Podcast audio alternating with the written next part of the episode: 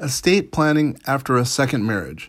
Special considerations for complex situations, and there are many. Hi there, Kenneth French with Vast Solutions Group. We are your tax and financial engineering firm for small business owners. Well, marrying again makes estate planning just a little bit more involved. Now, how do you provide for everyone you love? Should you provide for everyone you love? How do you arrange to transfer wealth in a way that won't hurt the feelings of certain heirs?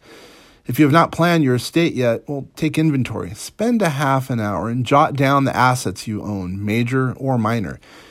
Who should own these assets after you die? Your spouse should do this as well, by the way. And you should talk about your preferences. It may not turn out to be the easiest conversation, but an agreement now may preclude family squabbles and legal challenges down the road. If you have a prenup in place, you may already have discussed some of these matters, by the way. You should also consider two scenarios. What happens if you die first and what happens if your spouse dies before you do? If you and or your spouse have children from prior marriages, there may be some dilemmas for each of you. If you die, there's a real possibility that your current husband or wife will not elect to provide to your children from past marriages, as a matter of fact. So what do you do to prepare for that possibility. You might make a child the primary beneficiary of a life insurance policy or set up a trust as an example, or maybe who knows, place certain real property under joint ownership with the child. If you have already a will, it will probably need some revisions now. They could be considerable. You want to be extremely specific about which heir gets what. You need to state bequest convincingly because the more convincing your bequest, the less ambiguity.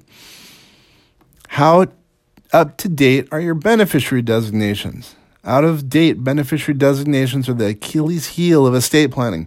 Be sure to re- review them. That's re- truly important. You may want to revise beneficiary forms for retirement plans, for investment accounts, insurance policies, etc. As you consider these revisions, pay particular attention if you've been divorced. Divorce may actually preclude you from char- changing the beneficiaries in certain states. Turn to a lawyer and show the lawyer a copy of the divorce decree. Ask if anything involving the beneficiary designation would violate it. Should you be unable to make beneficiary changes to your life insurance policy, you may want to consider another one for your spouse. You know, take a look at irrevocable trusts. They can be used to provide for your spouse as well as your kids. Some people establish a separate property trust to provide for those spouses after their death while directing most or all property to their children. Now, alternatively, parents create irrevocable trusts to direct assets to particular children.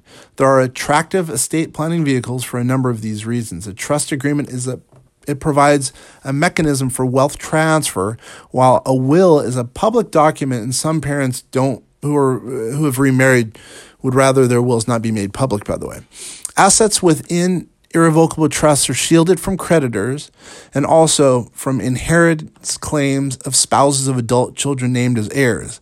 An irrevocable trust represents, quote, finalized estate planning decisions, one that ensures that particular assets transfer to a parent's biological child.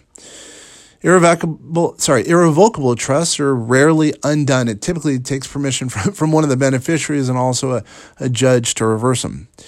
Those aforementioned prenups can play an estate planning role as well. They allow you to designate personal assets, such as assets within a college savings account, for existing rather than future children.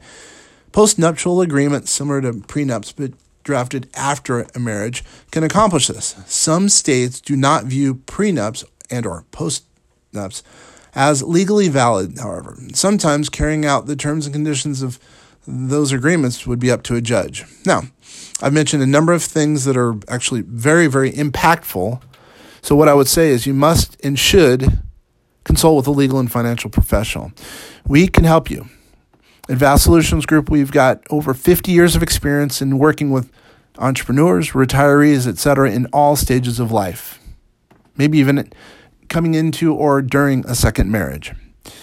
Please check us on the web. If we can help in any way, we'd love it www.vastsolutionsgroup.com.